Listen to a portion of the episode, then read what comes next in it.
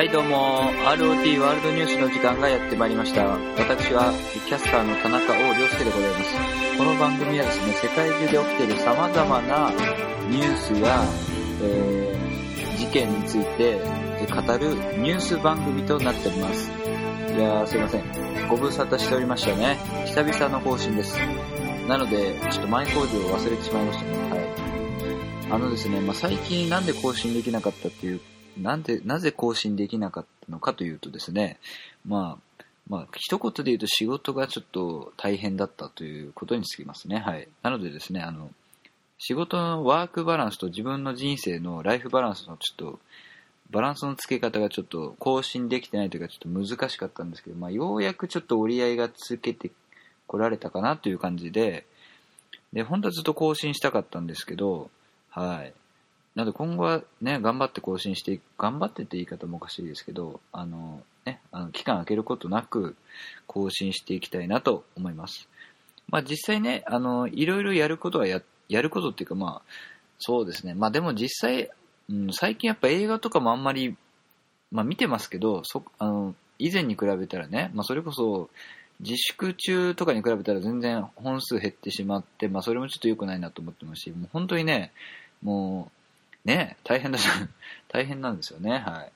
まあね、愚痴を言ってもしょうがないので、まあ今日はですね、えっと、まあ、また普通に映画の話とかをするんですけども、まあ今日はね、岡田真理について気づいたことに、っていうのを発表したいと思います。はい。えっとですね、岡田真理さんっていうのはですね、えっと、まあ、脚本家ですね。で、あの、まあ、監督作もありますけど、まあ、主にはかあの脚本家で有名な方で、まあ、主にはあのアニメの脚本なんですけど、えっと、結構実写の脚本でも最近見るようになりましたね。はい。で、あの、ちなみにですね、まあ、あの、7月11日に、えー、土曜日ですね、えっと、秋葉原の UDX シアターっていうところで、えっと、花咲くいろはの劇場版と、え、さよならの朝、さよならの朝に約束の花を飾ろうっていう、これは岡田真理さんの初監督作品ですけども、えこの2つがなんか2本立て上映するっていうので、えっと、まあ、オタクの兄弟がいるんですけど、その兄弟の弟の方にですね、誘われまして、あの、なんでその弟と僕が今仲がいいというか、なんでこんなになんか親身になってるのか、よ、冷静に考えたらちょっとよくわかんない関係なんですけど、まあ、ね、あの、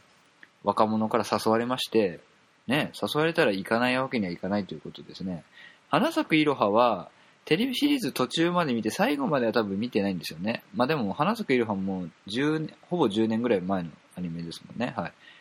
あと、さよならの朝に約束の花を飾ろうは、えっと、劇場で見て、あとね、その、そのオタクの兄弟のお兄ちゃんの方が、ブルー、すごい気に入ってて、さよ朝をね。ブルーレイを買って、それを見て、で、多分ね、まあ、記憶がちょっと曖昧なんですけど、なんかの機会、なんかの、それこそ4本立てとかで、なんか1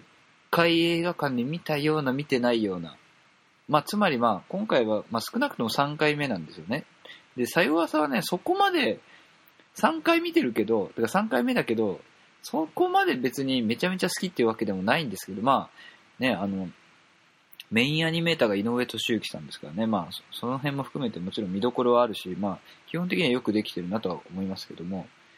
まあまあまあ、とりあえず見に行きましたよ、秋葉原にね。それで、やっぱその、さよ、あ、さよせじゃない、えっと、花咲くいろはも岡田真理が脚本なんで、で、その2本立で見て、あ、岡田真理のこう作家性ってこういうことかっていうのを、まあ、気づいたので、それをちょっと発表しますね。えっと、岡田真理の作家性はですね、えっ、ー、と、ズバリ、親との関係ですね。はい。これをね、言ったところで、まあ、何を今更って思う人もいるかもしれませんけど、その、やっぱり作家性がある人って結構同じテーマを何回も何回も繰り返すっていうのが、まあ、映画、映画人あるあるというか、例えば、あの、ポール・トーマス・アンダーソンとかね、あとウェス・アンダーソンというアンダーソン、ね、どっちもすごいアンダーソンのね、映画の監督いますけど、えっと、二人ともね、あの、父親との関係が、まあなんか多分うまくいってなかったんでしょうね。だから、基本的には、その、父親との関係を描いた映画になってますね。他にもなんかまあ、ね、あの、キリがないぐらい、その、あるじゃないですか。いろいろ描、なんか描くものって。で、岡田まりの場合はそれが、まあ、親との関係。で、もっと言うなら母親との関係ですね。で、そうやって見てみると、まあそうか、まず最初にその、見た映画の話しますけど、花咲くいろはの劇場版、まあこれは花咲くいろはの、まあ簡単にまあスピンオフで、えっと、主人公のお母お母さんと、まあその、まあ主人公にとってはおばあちゃんですね。その、旅館のおかみさんみたいないるんですけど、まあこの二人の関係性というか、まあそれ、それがどういうキャラだ、キャラっていうかね、うん、関係性がわかるような話になってて、まあいかにもまあスピンオフ的な内容で、まあこれ単単体で見たとこで、うん、なんか、だから何みたいな感じのとこも、まあぶっちゃけあるんですけど、まあ、うん、まあ、面白かったと思いますね。はい。で、まあ、これもですね、そのさっき説明した通り、そのおかみさんと、その主人公にとってのおばあちゃんのおかみさんと、えー、自分のお母さんであるね、えー、その二人の関係、まずその、そこはまずは母親の関係じゃないですか。で、えっと、その主人公も、まあ、母親と同じような感じで、えー、まあ、悩んでた、あ、違う、母親が自分と同じようなことで悩んでたんだなっていうのに、まあ、気づくっていう感じの映画なんですけど、その、ここまあ、母親との関係が、まあ、メインで描かれてます。はい。で、次のさよならの朝に約束の花を飾ろうで、えー、さっきも言った通り、えー、岡田真理さんの初監督作品なんですけど、まあ、僕はね、初見時に思ったのは、まあ、これは、これはお母さんありがとう映画だなっていう。で、えっと、まあ、簡単にどういう話かっていうと、えっと、まあ、難しいんだけどね、幸さんの説明するの。まあ、簡単に言うとですね、あの、めちゃめちゃ長生きの種族がいて、えその種族の女の子が、まあ、赤ちゃん、孤児の赤ちゃんを、まあ、拾って、それを育てるみたいな感じの話で、だからまあ最終的にそのめちゃめちゃ長生きなんで、そういう普通の、まあ人間というか普通の種族の子供だから、こう、なんですか、途中で、途中というかまあ最後の方で逆転しちゃうんですよね。だからその、ほぼずっと永遠の命を持ってる種族みたいな感じなんで、ほぼ見た目ずっと若いままなんですけど、っていう感じの、で、子育てするっていう映画なんです。で、まあもちろん初監督作っていうのもありますし、もう完全にこの、やっぱ母親の関係とか母親を描くっていうのに、やっぱ岡田真理さんは結構、ね、作あの作家としてのテーマがあるんじゃないかと。っていうふうに、まあ、2本立てを見て、まあ、気づきまして、まあ、その視点でよくよく考えてみると、まあ、例えば岡田真理さんで、その一番最初に多分有名になったのって、あの、トラドラだと思うんですけど、トラドラも、まあもちろん原作はある、えー、アニメですけど、その、最終的にですね、えっと、大河と龍二の恋愛、恋愛関係は最終回の前に終わって、最終回はその、結局親との関係を解決するっていう話になってたと思うんですよ、トラドラ。で、えっと、あの花はちょっと若干 記憶が薄れつつあるんですけど、あの花、あの花のメンマの母親って結構癖が強い感じのキャラだったじゃないですか。それとか、えー、ここ酒ですね。心が叫びたがってるんだ。ここ酒も、えっと、思い出してください。発端は、親の、あれでしたよね、関係。関係というか、親が不倫してたみたいなことですよね。はい。で、えっと、あのなんだっけ、一番最新のやつ、えっと、ここ酒じゃなくて、えっと、空の青さを記してるんですね。はい。空の青さを記してるだけちょっと、めちゃめちゃうろ覚えとからあんま思い出せない。まあ、置いといて、あとは、その最近で言うと、泣きたい猫、泣きたい私は猫をかぶるっていうネットフリックスのアニメあったと思うんですけど、あれも、そういう視点で見てみると、まあこれはちょっとうがった見方になりますけど、あれって本当は多分、あの、主人公の中学生の女の子と、えっと、日の出くんっていう好きな男の子の、まあ、めちゃめちゃ簡単なラブストーリーっていうか、ね、あの、思春期の可愛らしいラブストーリーだけに絞ることもできたと思うんですけど、結局そこもなんか母親との関係、そのママ母なんですけど、が入ってきて、しかもなおかつ、その、母親との関係が、えっと、結局解決されるのと、なんかエンドロールの、なんかおまけ映像みたいな感じのとこで回収されるんですよ。だからこれは明らかになんかまあ、作劇としてちょっと中途半端じゃないですか？その、そっちがあんまり掘り下げられてないというか、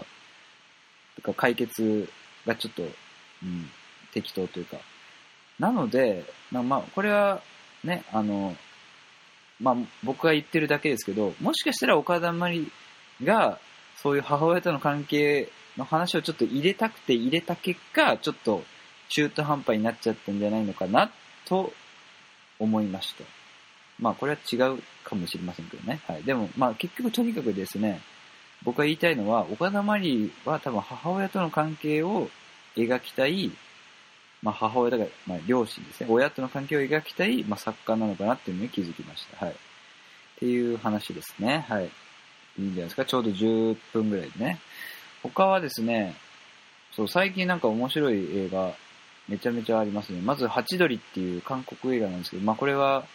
94年だっけな、94年か96年の韓国の中学校2年生を描いてる映画で、まあその、めちゃめちゃね、映画としてのレベルがすごい高くて、もう、なんか文句のつけようがないぐらいの完成度の高い映画でしたね。だからまあ、その、なんていうの？僕は結構その、キャッハー系というかさ、そのエンタメ系の映画好きで、なんかそういう要素は、まあもちろん少なめなんですけど、少なめだし一見すごい、まあ地味な映画というか、まあ、結構能動的に見ないと何が面白いのっていう感じの映画でもあるんですけど、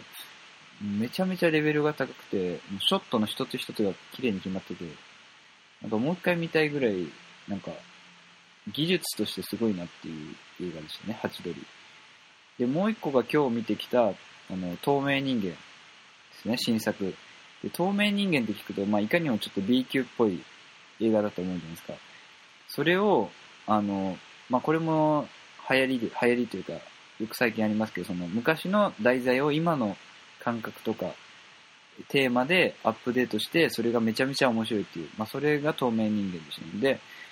多分ね、思その、それだけ、それだけだと、まあ、結構優等生的な面白さじゃないですか。でもそれをね、結構超えて、これよく、よく考えたなとか、よくできてるなっていう映画が透明人間ですね。はい。で、あの、僕結構ね、そのデートで気軽に、気軽にっていうかデートで行けそうな映画って、まあ、好きなんですけど、まあ、実際、あの、行くかは置いといてね。はい。好きなんですけど、透明人間はね、これデートにぴったりだと思いますね。あの、結構ね、もう僕は普通に透明人間をモチーフにしたエンタメ映画かなと思ってたら、結構ゴリゴリのホラーで、めちゃめちゃ怖かったんですけど、2箇所ぐらいマジで、うわーっていうとこあったんですけど、まあそういうとこも向いてるし、しかも、なんだろう、最終的に結構メッセージ、メッセージというか、なんか、あ、これはどういう解釈なんだろうっていう、こう、議論、議論とか話し合う余地がすごいある映画で、なんかすごい人に話したくなる映画だったんで、うこういうところもデートに見てます。なので、今、もしね、まあコロナであれですけど、デートに行くならもう透明人間がおすすめですね。はい。それぐらいですかね。あとは、その、ホットファズ俺たちスーパーポリスメンっていう邦画のタイトルですけど、放題ですけど、あの、エドガー・ライトのホットファズっていう映画があって、まあ、これ田舎の警察が舞台の映画で、これ僕がもう、あの、めちゃめちゃ好きな映画で、これ映画館で初めて見たんですけど、いや、とってもよく、やっぱ、うん、僕のすごい心に残ってる映画なんですね。はい。まあ、その話すると長くなるから終わりますけど、まあ、ホットファズを見ましたという話です。はい。